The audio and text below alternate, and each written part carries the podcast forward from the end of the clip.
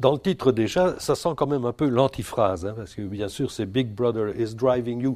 Il y a euh, un jeu de mots que vous affectionnez là, c'est à la fois au sens propre, Big Brother qui vous conduit, hein, euh, euh, qui, qui prend le volant littéralement, et puis bon, Big Brother qui conduit le monde un peu. Hein, Tout à fait, vous avez raison. oui, tout à fait. Donc voilà. c'est le contrôle de nos existences, mais euh, voilà, avec un- une espèce de dictature du numérique, mais une dictature bienveillante, une dictature soft dans les deux sens du terme, software et, et douce.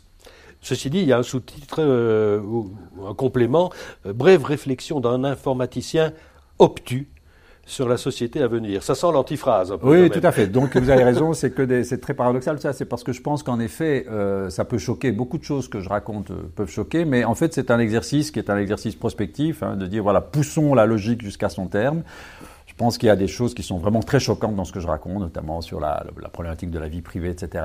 Donc, qui peuvent choquer. Alors, je me mets dans cette logique-là, hein, je me mets dans cette logique un peu de provocation et de voir un peu les, euh, les réactions que ça peut susciter si nous rentrons dans ce type de société. Mais je pense que c'est une société qu'il faut un peu prévoir, oui. Si je résumais le livre, euh, ce serait hors l'informatique, point de salut. hein. Euh, dans le monde Voilà, nous c'est ça. vivons, et dans le monde de- d'une complexité folle, c'est le cas de le dire, Exactement, peut-être. euh, c'est ouais. peut-être le bon mot. Voilà, c'est tout à fait. Vous avez le- c'est le point de départ, c'est que en fait euh, le monde, enfin sauf euh, être vraiment béat d'optimisme, je trouve que le monde ne va pas très bien depuis une vingtaine, trentaine d'années. C'est très très banal de le dire, euh, et qu'une des raisons pour lesquelles il va pas très bien, c'est de fait qu'il est victime d'une complexification. euh, alors là, il y a mille définitions de la complexité, mais c'est vraiment quand on essaie de, de- de joindre des, des réalités locales qui, si elles, si elles étaient isolées, seraient gérables, mais si vous les mettez toutes ensemble, elles deviennent totalement ingérables.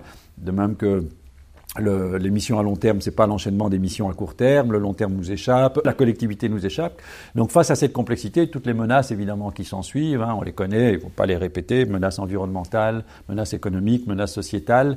Face à toutes ces menaces, mon, mon- mon pari, si vous voulez, c'est qu'il n'y a plus qu'un outil aujourd'hui qui peut nous aider à contrôler cela, c'est l'informatique en effet. Elle a fait, elle a fait ses preuves d'ailleurs. On le sait qu'elle peut, elle peut nous aider à, à regérer ce monde, c'est-à-dire à le remettre sur les rails, à affronter cette complexité et à trouver les, remèdes. Oui. Oui, oui, bon, pa- parce qu'elle a effectivement euh, une grande capacité à absorber la complexité. euh, Ben, on, on on voit bien, c'est- la- l'informatique est supra intelligente, puisque bon, il ne faut pas reciter les Watson, euh, les Deep Blue, les AlphaGo. Chaque semaine, euh, on, est, on apprend un nouvel exploit de, euh, de, de- de nos ordinateurs et de notre informatique pour affronter les problèmes de grande complexité. Si vous voulez, le Go, par exemple, ça a été très très longtemps un jeu d'une grande complexité, qui est maintenant devenu à la portée du premier algorithme venu. La conduite automobile, c'était pendant très longtemps, c'était très complexe. Maintenant, c'est les algorithmes qui, qui peuvent le faire. Donc, c'est vrai que chaque jour, non seulement les ordinateurs nous impressionnent par leur euh, espèce de, capacité cognitive, même sensorimotrice, mais au-delà de ça, ils ont aussi, c'est euh,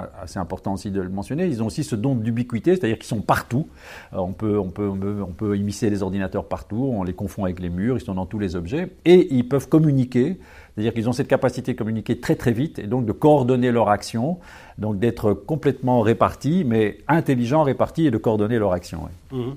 En plus de ça, ils sont capables d'ingérer énormément de données. En plus, Hein voilà. Ça, c'est quand même un autre aspect. euh, Il y a le côté big data évidemment aujourd'hui, c'est que quand ils savent pas, ils apprennent.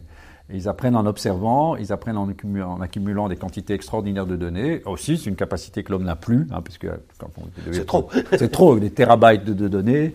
Euh, on voit bien que l'ordinateur est capable de tirer l'information précieuse euh, au départ de ces données, et c'est une faculté que l'homme a eue pendant très très longtemps. D'ailleurs, l'homme excelle en faisant ça, puisque les, les automatismes, le comportement sensorimoteur, de, on est très très bon pour ça. C'est une chose d'ailleurs qu'on partage avec les animaux, hein, ces côtés un peu réflexe, automatique, inconscient si vous voulez. Les ordinateurs étaient très à la Mais depuis quelques années, on en entend beaucoup parler, deep learning, big data, ça fait vraiment la, une de, la presse. Eh bien, les ordinateurs, en absorbant ces quantités incroyables de données, sont aujourd'hui capables de performance pendant, c'était des performances qui leur ont beaucoup échappé pendant très très longtemps. Par exemple, la reconnaissance des visages, la reconnaissance de la parole, la traduction automatique. Maintenant, tout ça, on arrive à très très bien le faire grâce aux données. Ceci dit, il y a quand même toujours les, des êtres humains derrière euh, tout ça. Oui, de fait, bien sûr, et je, vous savez, il y a beaucoup de, frayeurs quant à la disparition euh, du travail humain ou du rôle humain face à, cette algorithmique, mais je pense que de fait, les, êtres humains sont encore très très importants, si ce n'est que pour les nourrir en données, euh, pour réaliser les algorithmes, euh, pour voir comment ils évoluent. Oui, non, de toute façon, je pense que les informaticiens, ils resteront encore pendant très très longtemps en place, et puis aussi tous les utilisateurs de ces algorithmes, parce qu'une chose c'est d'avoir l'algorithme, d'avoir le, le, programme, mais je pense qu'il faut savoir l'utiliser, l'utiliser à bon escient et puis faire encore l'interface entre le programme et en général les êtres humains. C'est-à-dire qu'en fait, il faut beaucoup réinventer, les, à mon avis, le, travail. Il y a des travaux qui vont être, des professions qui vont être à réinventer, mais, mais elles vont certainement pas disparaître. Oui. Rappelez ce que c'est un algorithme. Hein. c'est une, suite finie euh, d'opérations. Bien sûr, c'est une suite finie d'opérations, euh, d'instructions. Euh, par exemple, si vous décidez de faire un spaghetti, vous allez, vous allez suivre un algorithme. Hein, qui consiste à faire chauffer l'eau, la porter à ébullition, et puis mettre les pâtes dans l'eau, et puis attendre que les pâtes soient al dente. En fait, vous voyez qu'en fait, vous suivez une série d'instructions, et puis vous avez des tests aussi. si l'eau n'est pas à 100 degrés, elle ne va pas bouillir, et puis vous attendez que la pâte soit al dente, si elle n'est pas al dente, donc en fait, les algorithmes, il y a beaucoup de répétitions. Et puis il y a des tests qui vous permettent de prendre une voie ou une autre, et c'est comme ça qu'on joue aux échecs, et c'est comme ça qu'on joue au Go, donc ça c'est vraiment euh, l'algorithmique. On voit bien donc le, potentiel de, tout cela, mais comment s'en servir et dans, dans, quel but et à quelle fin, je dirais. Et je dirais presque avec quelle éthique derrière ça, parce que ça, c'est un aspect fondamental. Oui, et ça, c'est très important parce que, en fait, si on accepte que les algorithmes sont sans doute euh, une des solutions possibles, à mon avis, la seule, euh, et en plus, il y a un gros avantage avec les algorithmes, c'est qu'ils fonctionnent très rapidement, c'est-à-dire que c'est du temps court, les algorithmes. Une fois qu'on a mis un algorithme dans directement, il prend le, contrôle de, de, la chose. Alors c'est sûr qu'il va falloir programmer ces algorithmes et de nombreuses questions, des questions purement éthiques, euh, vont se poser. Et souvent, quand je parle un peu de mes idées, euh, ceux qui se confrontent le plus à ces idées, c'est un peu les juristes, parce qu'ils disent, OK, d'accord, mais vous allez remplacer les lois humaines par les algorithmes, mais, il va falloir évidemment les programmer, et donc il va falloir transposer toute la codification, toute la, juridiction humaine dans les algorithmes, et comment, qui va décider de cela, comment vous allez les programmer et tout. Et il y a des milliers d'exemples dans cela, mais je pense que ça peut faire l'objet d'une discussion. Je ne dis pas que le politique, le, le, le, le juriste doivent disparaître, mais ils doivent un peu réinventer leur métier, parce qu'à mon avis, ils gagneraient à comprendre ces algorithmes et mettre dans les algorithmes les bonnes règles éthiques. Oui, oui mais j'en reviens à ce que je disais tout à l'heure, il y a quand même l'homme derrière tout ça. Euh, un algorithme, c'est vrai que ça fonctionne bien, euh, c'est sans état d'âme, euh, ce qui peut être intéressant parfois aussi, mais c'est rigide aussi. Et Autrement dit, euh, une fois qu'on l'a programmé, il fait ce qu'on lui a demandé euh, et il n'en dévie pas. Euh, sauf s'il sauf se trompe, c'est-à-dire que sauf s'il fait des erreurs. fait, non, mais même si à un moment on peut être choqué par les prix. Il y a eu en France un, un truc intéressant, c'est qu'en fait, ce sont les algorithmes qui décident de l'attribution des écoles aux, enfants du secondaire et aussi euh, les étudiants, c'est-à-dire ceux qui doivent faire le choix d'une université. Ce sont les algorithmes qui choisissent la bonne université, la bonne école pour l'étudiant ou l'élève. Et, euh, c'est des millions d'enfants qui sont concernés, hein, euh, de tout âge. Et à un certain moment, les parents étaient complètement catastrophés parce que de fait, ils disaient mais enfin pourquoi cette école, pourquoi cette université, on comprend pas, etc. Donc là, la solution que le, gouvernement, que le ministre de l'Éducation a trouvée, c'est de dire, OK, ben on va vous expliquer comment fonctionnent ces algorithmes. Euh, puis si vous n'êtes pas d'accord, euh, alors il y a un premier problème qui se pose, c'est qu'il faut comprendre l'algorithme. C'est pas donné, c'est pas à la portée de tout le monde, parce qu'il y a une certaine culture de, l'algorithmique. Mais ceux qui l'avaient compris euh, ont été assez d'accord finalement avec les décisions, parce que c'était des décisions relativement logiques. Là, c'était de la mixité sociale ou, ou des critères de géographie qui on pouvait comprendre. Et lors qu'ils l'avaient compris, ils étaient plus ou moins rassurés sur le bon fonctionnement. Mais c'est vrai qu'au départ, ça ressemble à des boîtes noires qui prennent le contrôle de nos existences. Donc je pense qu'il faut collectivement décider de la manière dont fonctionnent ces algorithmes. Et ça, ça demande une certaine culture, un apprentissage. Et puis si on n'est pas d'accord, on le change.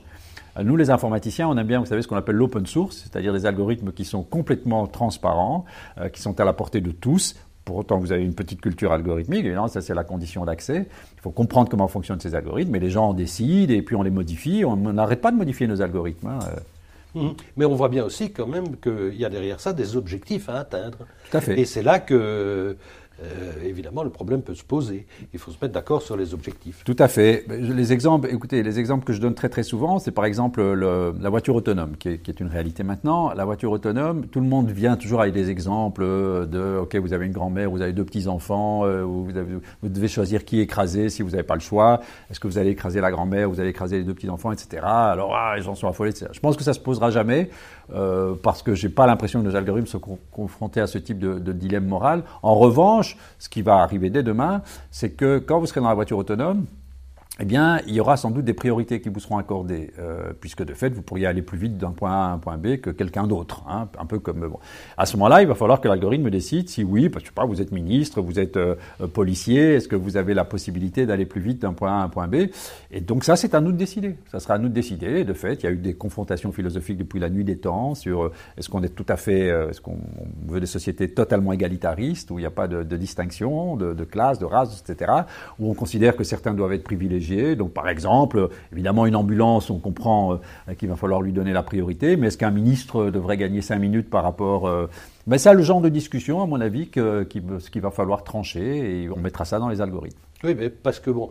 Euh, il y a plusieurs façons de concevoir tout ça. Il y a la visée que vous appelez utilitariste, enfin que les économistes appellent utilitariste, égalitariste, comme vous venez de le rappeler, ce qui est le cas d'Internet. Euh, Internet est parfaitement égalitariste. pour, l'instant. Et puis, il y a quelque chose qui est un peu, euh, un peu à côté et un peu entre les deux en même temps. Oui, il y, a, il, y a, beaucoup. Vous savez, ce qui est intéressant avec cette poussée de l'algorithmique dans, le, dans la gestion sociale, c'est qu'il va falloir expliciter les objectifs pratiquement éthiques que nous, auxquels nous voulons assujettir ces algorithmes. Alors, est-ce que nous voulons une société très utilitariste? Est-ce que nous préférons une société égalitariste euh, Il va falloir le mettre dans l'algorithme dans parce que l'algorithme va simplement exécuter, mais, mais je dirais les, les, critères seront les nôtres. Et ça, ça va poser. De, mais c'est des, des, dilemmes philosophiques qui existent depuis la nuit des temps. Ils ne sont pas faciles à trancher. L'économie de marché, par exemple, prend le choix de l'utilitarisme. C'est une option que l'économie de marché prend. Parfois, on est choqué, etc. Mais on dit non parce que c'est l'efficience qu'on met en avant. Euh, donc, par exemple, si je reprends mon, mon, la, la, voiture autonome, on peut considérer que c'est normal qu'un ministre qui a des responsabilités plus importantes que nous arrive plus vite euh, parce que c'est une société plus utilitariste. Euh, alors évidemment, il y a des inégalités. Mais finalement, euh, c'est ce que disent les économistes, ça finit par retomber, la société sera plus efficiente. C'est des vrais dilemmes moraux euh, qui ne sont pas résolus. Hein, euh, non, non, parce que... Depuis la nuit des temps. Hein. Oui, mais et puis parce qu'il va falloir aussi s'attaquer à, à, des notions plus qualitatives que quantitatives.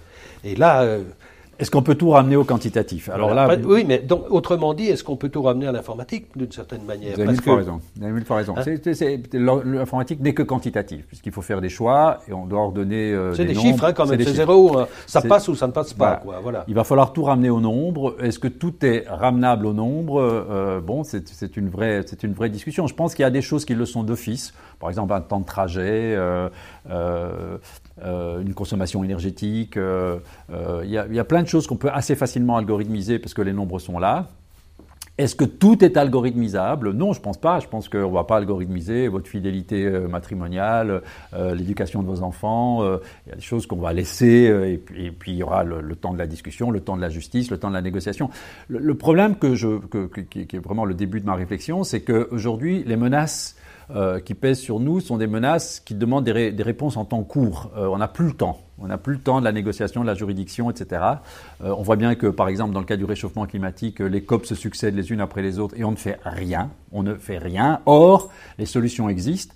Moi, je travaille sur les solutions hein, en transition énergétique, par exemple les smart grids, euh, euh, mais ça demande de mettre des panneaux solaires partout, ça demande de mettre des éoliennes partout, ça demande une radicale repensée, si vous voulez, de la consommation et de la production énergétique. Et pourquoi je dis ça? Parce qu'il n'y a que des algorithmes qui vont pouvoir gérer cette complexité. C'est très complexe, hein, parce qu'en fait, vous allez consommer l'énergie produite par votre voisin. Euh, donc, c'est une toute, toute, autre manière de repenser la production et la consommation énergétique, qui sera beaucoup plus sobre, donc qui va vraiment nous épargner des, des excusez-moi, des émanations de CO2, mais il faudra les algorithmes pour contrôler tout ça. Oui, et puis il faudra changer sa façon de construire sa maison. Oui, oui, tout à fait.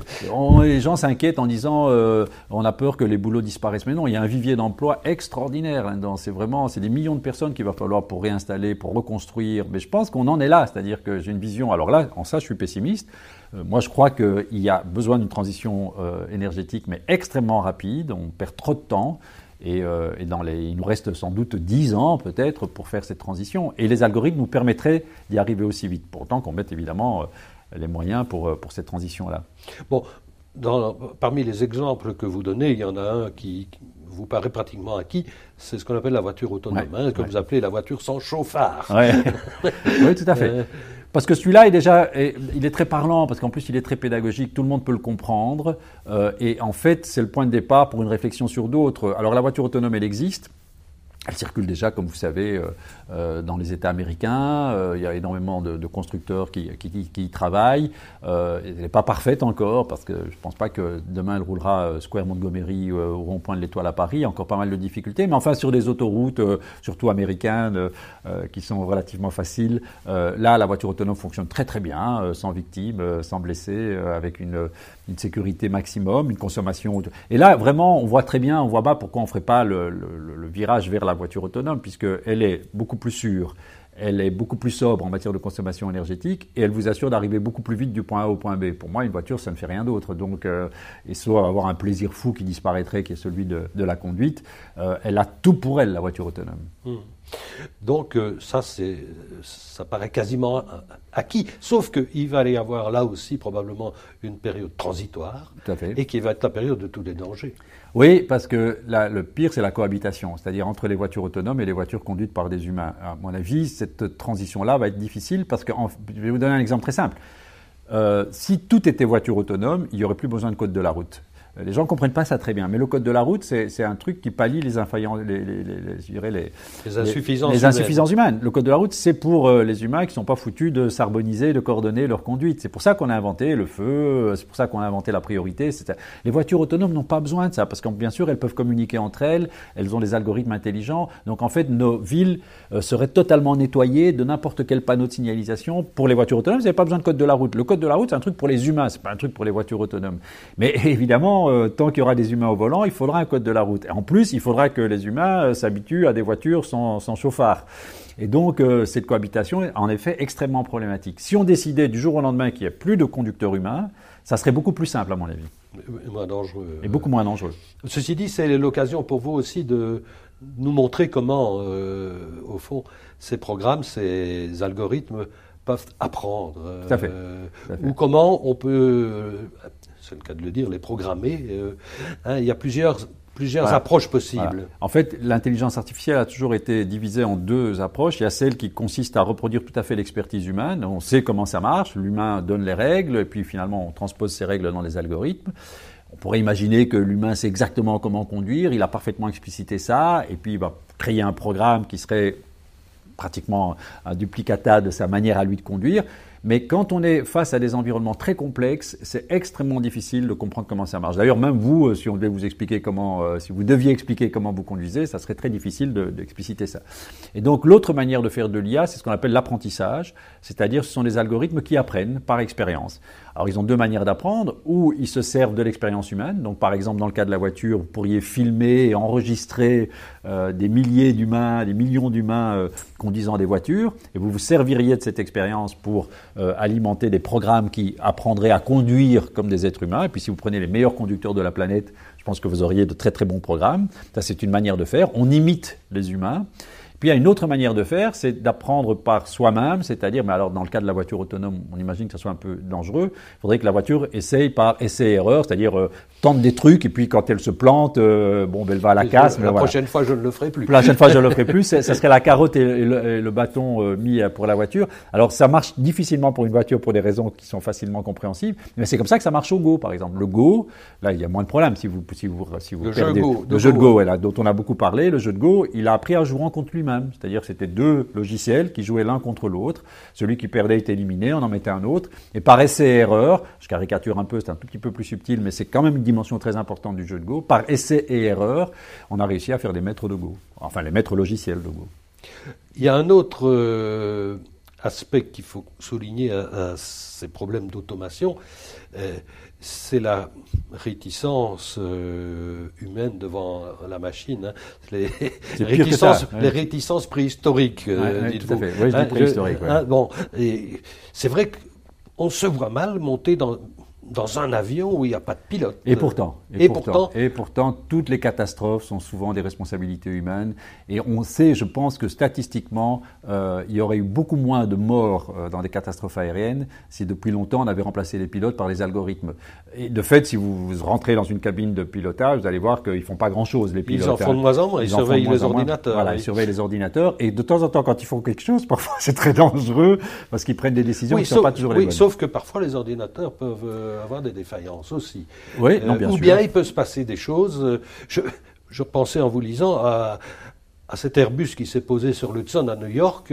Je vois mal euh, une machine quelconque prendre ce genre de décision sauf qu'il faudrait, et la mener à bien. Sauf qu'il faudrait comprendre pourquoi il s'est retrouvé dans cette situation où il a dû se poser sur, parce sur Hudson parce qu'il a croisé un, vol d'oies canadiennes et qui sont venus euh, agresser, enfin détruire ses réacteurs. Oui, tout à fait. Mais et alors... ça, et ça les oies canadiennes, c'est encore difficile à prédire euh, à quel ah, endroit, à quel endroit elles vont être euh, à un moment donné. Hein. Alors oui et non, on peut avoir une vision extrêmement optimiste qui est justement, on a tellement appris, si vous voulez, de notre environnement naturel qu'on aurait pu prévoir l'arrivée des oies canadiennes. Euh, bon, je caricature un peu, mais bon, c'est un peu ça que fait le big data, c'est essayer d'avoir une espèce de prédictibilité parfaite de tout ce qui peut se produire. Alors c'est sûr que c'est bon, le monde est suffisamment complexe pour que ça, ça nous échappe.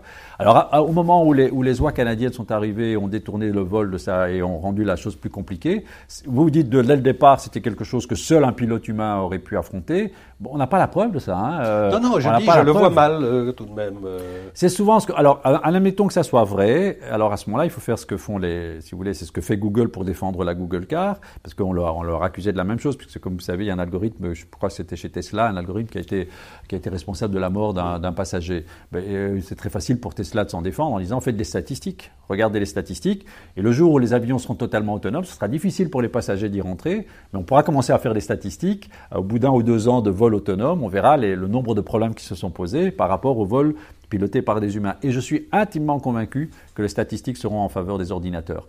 Parce qu'ils sont plus fiables, parce qu'ils sont plus robustes, etc. Il y aura des problèmes, il y aura des accidents, mais à mon avis, on aura beaucoup moins que quand les pilotes sont aux commandes. Quand vous regardez, si vous, faites, si vous lisez, moi ça m'est déjà arrivé de lire des bouquins sur justement les, catastrophes et les, drames aériens, et c'est extraordinaire euh, la responsabilité des pilotes euh, dans, cela. Euh, quand je vous entends parler, je dirais presque sur un plan philosophique et même peut-être jusqu'à certains points mathématiques, ça me rappelle au fond la vision de la place d'un monde parfaitement déterministe, hein, c'est-à-dire si on savait tout sur tout, à un moment donné, on pourrait prédire l'avenir de, de, la planète. Et je pense qu'on a quand même découvert depuis lors que tout ne pouvait pas se réduire à ça. Hein. Oui, non, tout à fait. Mais, mais moi, je suis d'accord avec ça. Mais le problème, c'est de savoir, face, face aux imprévus, euh, vous, vous partez du principe que face aux imprévus, les hommes sont mieux armés euh, que les algorithmes. Bon, les imprévus, il y en aura. Donc, je suis d'accord avec vous qu'on ne peut pas tout prédire. Mais après, il y a une prise de principe, il y a une prise de position, si vous voulez. Moi, je pense que, euh, alors, le, problème des imprévus, c'est de savoir à quel point ils sont imprévus par rapport à, ce qu'on a appris. Et à quel point on est prêt à appartenir aux statistiques. Voilà. Voilà, à quel hein, point. dire, celui qui est dans un accident, bah, il y en aura peut-être beaucoup moins qu'avant, mais celui qui se retrouvera dans les statistiques. Euh, oui, mais ça, c'est parce qu'on a une appréhension, si vous voulez, très très négative à l'égard de la machine, la responsabilité de la machine, les logiciels, etc. On a du mal quand même à confier notre sort à des machines. Euh, je pense que ça, il va falloir s'habituer à cette idée qui est qui un peu, enfin, qui, peut avoir quelque chose de démystifiant pour la nature humaine, qui est de se dire aujourd'hui, nos ordinateurs et nos algorithmes fonctionnent mieux que nous dans, dans, un nombre de plus en plus important de situations, de circonstances qui sont complexes et qui échappent. Euh, pour, gagner un peu de modestie, il suffit de voir ce qui se passe dans tous les jeux de société. Quoi. Il suffit de voir ce qui se passe dans la voiture autonome. Il suffit de voir ce qui se passe. Watson aujourd'hui est le logiciel qui prend les meilleures euh, euh, décisions médicales. On le sait. Les médecins maintenant recourent tous à Watson. Donc nos logiciels logiciels sont de plus en plus impressionnants, acceptons ce fait, et plutôt que d'essayer de, s'en débarrasser, apprenons à cohabiter avec eux, à utiliser leur puissance. Il y a plein de choses que nous faisons encore beaucoup mieux que les logiciels, mais sans doute de moins en moins conduire un avion, conduire une voiture, euh, prendre un diagnostic, etc. Et il faudra probablement évacuer aussi l'idée de responsabilité.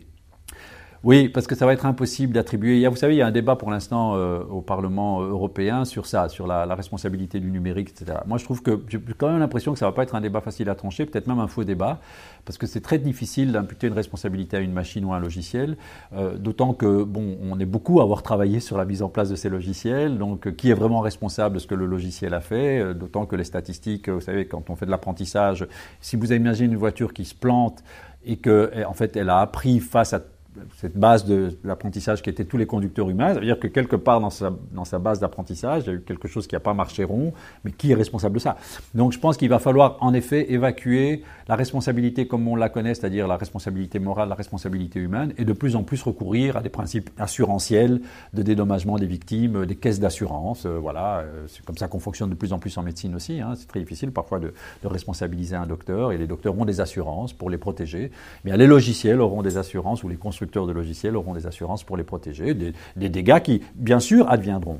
Il y a un autre risque que vous soulignez aussi, c'est ce que vous appelez Disney World. C'est-à-dire qu'effectivement, euh, il y a une déresponsabilisation du citoyen et de l'usager aussi. Euh. il y a une infantilisation. Si je m'en remets, à la voiture, bon, euh, je la laisse faire, mais ça veut dire qu'il y a des compétences que je, que je perds d'une certaine Bien sûr. manière. Il y, a, il, y a, il y a indéniablement une infantilisation des, des citoyens, puisque les, les, ces, ces, big brothers numériques vont prendre le contrôle de leur existence et de fait, il y a bien sûr des, des, des conséquences qui ne sont pas forcément bonnes. La première, comme vous dites, c'est qu'il va y avoir une déresponsabilisation croissante. On va plus apprendre, enfin, on va perdre, euh, si vous voulez, ce muscle moral qui nous permet de trancher dans les situations euh, où il faut vraiment se poser le problème, etc. Donc, c'est sûr qu'il va y avoir tout un espace de nos vies qui ne prêtera plus à des libérations morales. Euh, mais, mais, mais, bon, la, la, la réponse à cela, si vous voulez, c'est qu'il en restera suffisamment euh, qui continueront à mettre à l'épreuve euh, notre réflexion, notre capacité délibérative, etc. Les algorithmes ne vont pas s'emparer de tous les recoins de nos existences. Ce n'est pas parce qu'on conduit votre voiture qu'on va décider de votre fidélité matrimoniale. Euh, voilà, ça, c'est pas un algorithme qui va en décider. Donc, votre, votre, votre capacité à la réflexion éthique, à mon avis, sera largement préservée. En vous lisant, je pensais à une sorte d'analogie qui existe déjà. On parlait des avions il y a quelques instants. Les avions modernes fonctionnent dans ce qu'on appelle une enveloppe de vol. Hein, c'est-à-dire qu'il y a effectivement des ordinateurs euh, qui surveillent tout un tas de paramètres et qui empêchent littéralement les pilotes de dépasser des limites, c'est-à-dire aller trop lentement ou trop vite, monter trop, trop peu, etc. Bon, il y a tout un tas de paramètres qui sont contrôlés à l'intérieur de, cette enveloppe, ça reste la liberté. Hein exactement. Euh, et ça, ça, colle assez bien avec ce que vous définissez comme barrière euh, euh, logarithmique. Voilà. C'est exactement cela. C'est-à-dire qu'en fait, nos, libertés vont être évidemment entravées, le monde va être verrouillé, si vous voulez, cadenassé. Alors, tas d'endroits où on ne peut plus aller. alors, pour la bonne et simple raison que des algorithmes ont décidé que si vous faites ça, vous menacez le bien commun ou l'intérêt collectif. C'est-à-dire que bien sûr, on va restreindre nos libertés individuelles, mais c'est ce que la loi est censée faire. Si vous, si vous réfléchissez à la raison de l'appareil judiciaire, l'appareil législatif, c'est de fait de restreindre nos libertés individuelles de manière à les aligner sur l'intérêt du collectif et le bien commun. Sauf que la loi fonctionne a posteriori, c'est-à-dire qu'elle vous autorise à faire le mal, hein, à aller à l'encontre de certains de... Et puis après, on vous punit en espérant vous décourager de le faire une prochaine fois, etc. Les algorithmes, ils vont carrément vous empêcher de le faire. C'est-à-dire que, comme vous dites, ils vont mettre des barrières qui seront totalement infranchissables. Bon, c'est un choix de société. Euh, quand il y a urgence, évidemment c'est mon point de départ, hein, quand il y a urgence, je me demande si c'est pas le type de société, même s'il y a des pertes de liberté évidentes, hein, vous n'allez pas pouvoir conduire comme vous voulez, vous n'allez pas consommer comme vous voulez, mais quand le monde est à ce point, euh, mal, en point. mal en point et en face d'un mur, est-ce qu'il ne serait pas bon d'empêcher euh, les passagers clandestins et les entraves Est-ce qu'il ne serait pas bon de favoriser certaines entraves à la liberté Mais je dis dans un intérêt collectif. Oui, cela dit, il y a aussi un autre danger, euh, c'est évidemment la, la mainmise de personnes mal intentionnées hein, sur tout ça. Euh, je veux dire que c'est vrai qu'on peut peut-être empêcher un certain nombre de gens de faire des choses qui nuisent à la, collectivité. On ne pourra pas empêcher tout le monde. Non, non, de fait. Et surtout d'autres informaticiens. Bien sûr. Il y aura d'ailleurs que les informaticiens pour contrer ce que d'autres informaticiens ont fait. vous mettez le doigt sur une course-poursuite qui va exister entre deux groupes d'informaticiens ce que j'ai tendance à appeler les bienveillants et les malveillants. Alors avec un, espoir secret que les bienveillants euh, emportent la mise sur les, les, les malveillants. C'est aujourd'hui déjà, vous savez, vous avez des courses poursuites entre les concepteurs de virus de, virus informatique, et les concepteurs d'antivirus, euh, entre ceux qui essayent de, mettre à mal le réseau euh, Internet et ceux qui arrivent à, programmer les défenses pour cela. Donc c'est clair qu'il va y avoir des gens mal intentionnés qui vont essayer de détourner la chose informatique à leur profit ou simplement pour mettre le chaos. Hein. Il y a beaucoup de hackers dont la seule la seule inventivité, c'est de vraiment mettre le chaos dans le monde grâce. Et c'est sûr que si vous mettez de l'informatique partout, tout ça devient des armes en puissance, parce que vous pouvez facilement reprendre le contrôle de la voiture et éventuellement euh, la faire se retourner euh, contre ses, euh, contre ses passagers. bon. C'est sûr que potentiellement c'est tout à fait possible. Alors évidemment, on va mettre des, barrières, des sauvegardes, hein. il y a des programmes qui vont nous protéger de ça, mais à la fin, ça ne sera qu'une course-poursuite et, l'histoire de l'informatique de ces 50 ou 60 dernières années me, permet d'être assez optimiste. C'est-à-dire qu'en fait, on, a déjà des systèmes extrêmement vulnérables, mais si vous regardez les catastrophes informatiques dont ces systèmes pourraient être responsables, vous vous rendez compte que finalement, il y en a beaucoup moins que potentiellement il y aurait pu avoir. Et donc, je pense que les concepteurs d'algorithmes, en général, ont plutôt des visées bienveillantes sur le monde que, que, malveillantes. Mais il y en aura, hein, bien sûr, il y en aura acceptons-en l'augure. Hein. Oui, oui, oui, soyons, soyons optimistes. Bon, ben bon, mais il y a aussi la, tragédie des communs. Hein. je veux dire que c'est euh, rien d'autre qu'au fond de punir tout le monde pour les erreurs de quelques-uns. Euh, on pourrait résumer un peu ça comme ça. Hein. Oui, alors, sauf qu'on ne punit plus. C'est une des choses que moi j'aime bien dans cette algorithmique, c'est-à-dire qu'on empêche, on prive de liberté, mais on ne punit pas. C'est-à-dire qu'en fait, vous allez vous habituer à vivre dans un monde, comme vous l'avez dit, un monde un peu théâtral, hein, un monde un peu formaté. Un peu borné, quoi. Hein. borné, un monde borné, que les algorithmes vont. vont C'est peut-être pour ça que finalement le, le obtus et borné. Oui, oui. c'est un informaticien obtus euh, plaidant pour un monde obtus, un monde borné, un monde limité.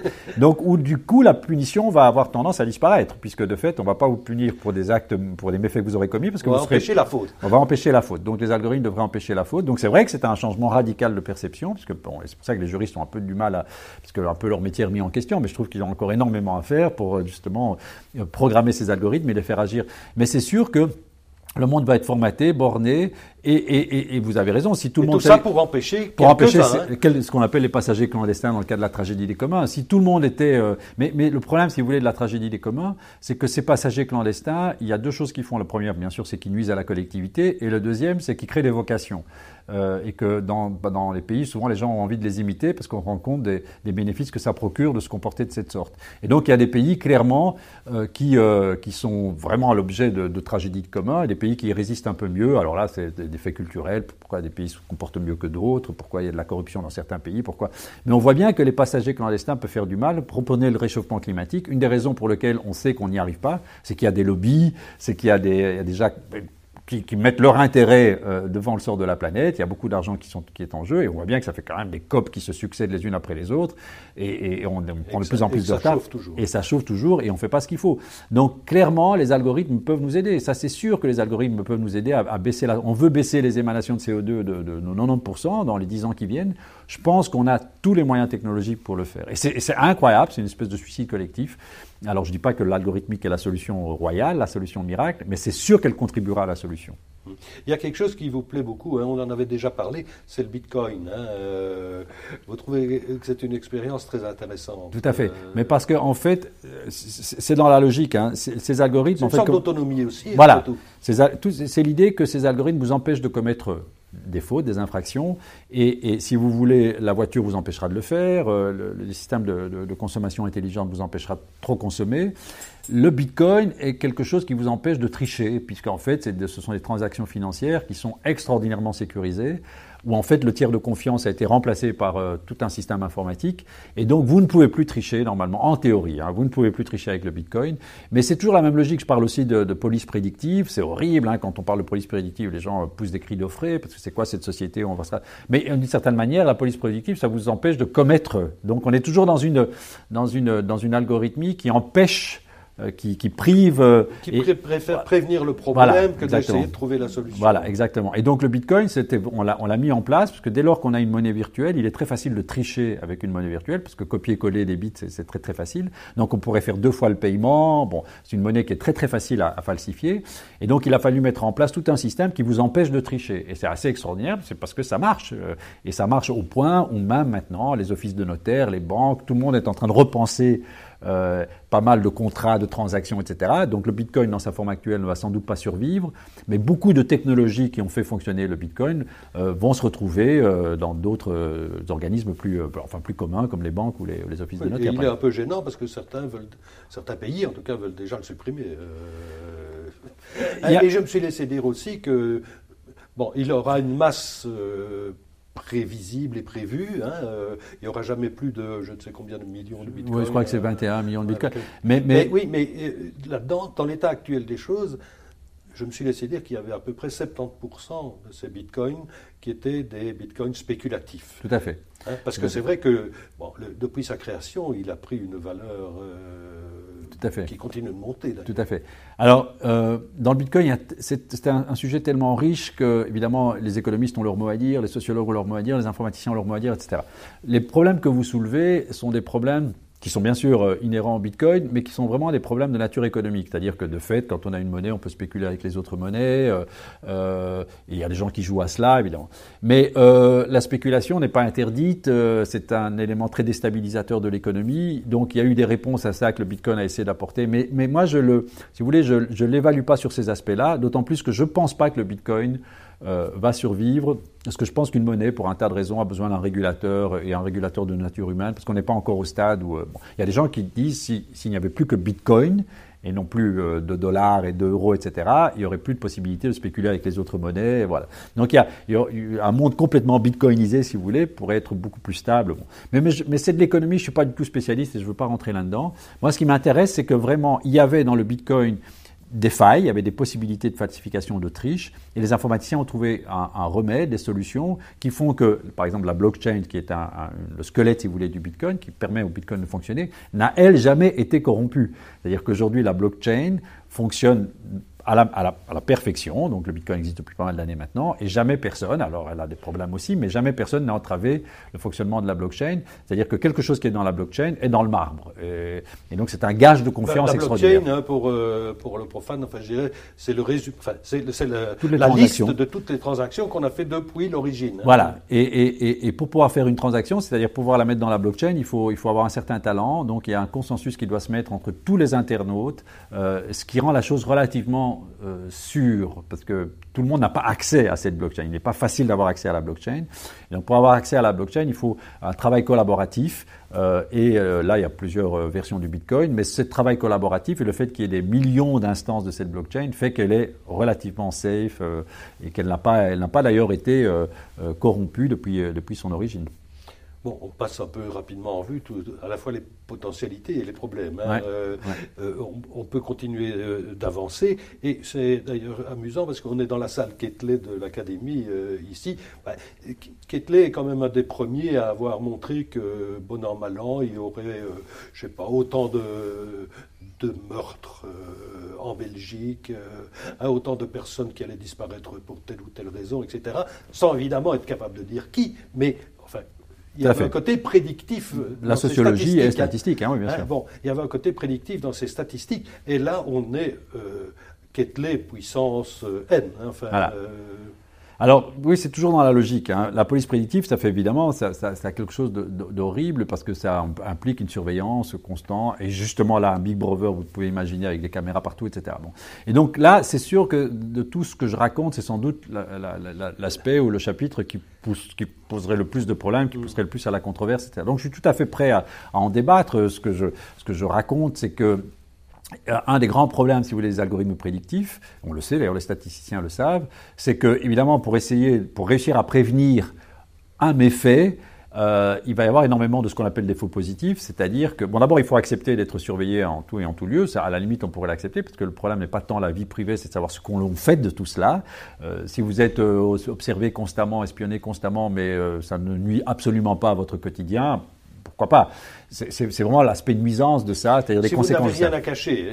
c'est le fameux si vous n'avez rien à cacher. Alors il y, a, beaucoup de, penseurs qui mettent la barrière très tôt, qui disent non, non, il faut absolument interdire parce qu'ils imaginent évidemment les conséquences, ils imaginent qu'on est dans un état totalitaire, où tout ce qu'on va pouvoir observer euh, va, être retourné contre vous à un certain moment, donc on va l'utiliser pour vous nuire, etc. On peut avoir une vision différente et dire non, euh, nous sommes dans des états démocratiques euh, où les libertés sont pas, enfin, du moins, vous êtes observé, vous êtes espionné. Il y a des, si vous allez en Angleterre, il y a des caméras partout. Hein. il y a des millions de caméras à Londres. Euh, donc vous êtes apparemment, tout on est photographié 300 fois euh, par jour. Voilà, vous êtes constamment déjà le cas. Si vous conduisez, euh, si vous utilisez votre smartphone, vous êtes constamment espionné. Donc, c'est voilà, c'est pour ça que la vie privée, pour moi, il faut un peu la relativiser. Vous déjà, je dirais au quotidien, vous acceptez de jouer le jeu. Nos enfants avec Facebook, etc. Vous savez, on vit dans un monde où la vie privée, c'est quelque chose qui devient assez flou. Donc, on peut plutôt que se dire, ok, essayons d'interdire, si vous voulez, l'accès à ces données. Moi, je pense que la vraie réflexion, c'est qu'est-ce que l'on fait avec ces données? Jusqu'où on peut aller, si vous voulez, dans l'utilisation de ces données. Et la police prédictive est une des utilisations. C'est de fait, on peut tout à fait imaginer qu'il y a des traces dans ces données qui permettent d'anticiper ou de prédire un méfait, un crime, etc. Donc, est-ce qu'on acceptera évidemment d'être espionné en sachant qu'on va réussir à prévenir peut-être un acte nuisible à la société, mais que le coût et que le prix à payer, ça va être non seulement une surveillance, mais aussi une gêne. C'est-à-dire que très très souvent, des gens vont, enfin des policiers vont aller chez vous parce que vous allez avoir un comportement qui est caractéristique un comportement criminogène, même si vous n'avez absolument rien à vous reprocher, et même si vous n'aviez pas la moindre intention de commettre le moindre forfait, vous avez envoyé un SMS euh, pour blaguer, envie de meurtre, euh, parce que votre collègue vous a emmerdé, et puis du coup, vous voyez débarquer euh, la police prédictive, oh, envie de meurtre, vous allez faire un séjour en prison, parce que bon. Et donc c'est vrai que ça devient une société extraordinairement formatée, vous allez devoir faire attention à tout ce que vous écrivez, donc c'est pas forcément ce vers quoi on veut aller. Euh, et voilà, le débat, le débat s'ouvre. Mais si on peut prévenir euh, euh, le 11 septembre, parce qu'il y avait des emails, etc., qui étaient anticipateurs du. donc c'est très très compliqué de trancher sur ces. Oui, parce que c'est bon. on peut résumer ça, simplement. Qu'est-ce qui est le plus éthique entre le priver ou prévenir plutôt, hein, empêcher, empêcher le méfait ou le punir.